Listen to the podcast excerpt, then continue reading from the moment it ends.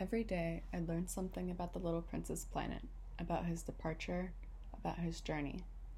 It would come quite gradually in the course of his remarks. This was how I learned, on the third day, about the drama of the baobabs. This time, too, I had the sheep to thank, for suddenly the little prince asked me a question, as if overcome by a grave doubt. Isn't it true that sheep eat bushes? Yes, that's right. Ah, I'm glad. I didn't understand why it was so important that sheep should eat bushes, but the little prince added, And therefore they ate baobabs too?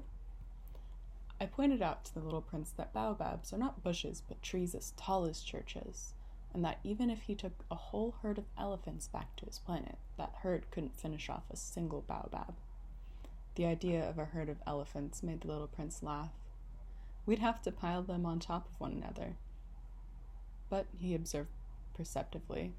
Before they grow big, baobabs start out by being little. True enough, but why do you want your sheep to eat little baobabs? He answered, Oh, come on, you know, as if we were talking about something quite obvious, and I was forced to make a great mental effort to understand this problem all by myself. And, in fact, the little prince's planet, there were, as on all planets, good plants and bad plants. The good plants come from good seeds, and the bad plants from bad seeds. But the seeds are invisible.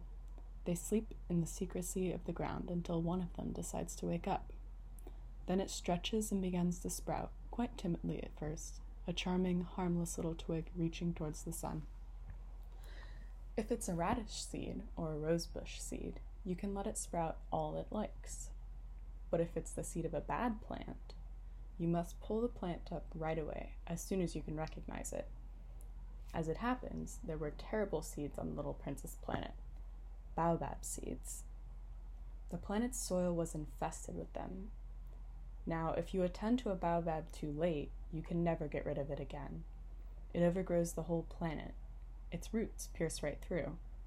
And if the planet is too small, and there are too many baobabs, they make it burst into little pieces. It's a question of discipline, the little prince told me later on. When you've finished washing and dressing each morning, you must tend to your planet. You must be sure you pull up the baobabs regularly, as soon as you can tell them apart from rose bushes, which they closely resemble when they're very young.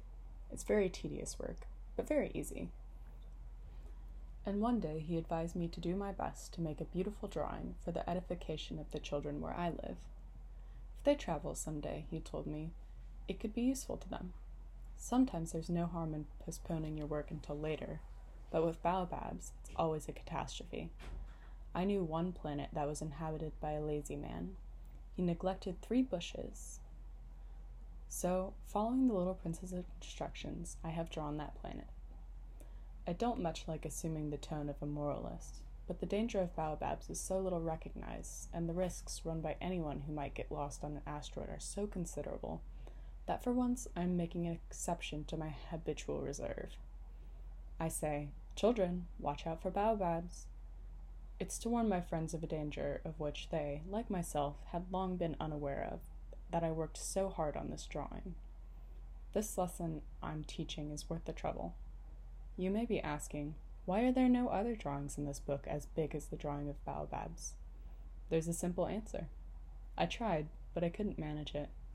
When I drew the baobabs, I was inspired by a sense of urgency.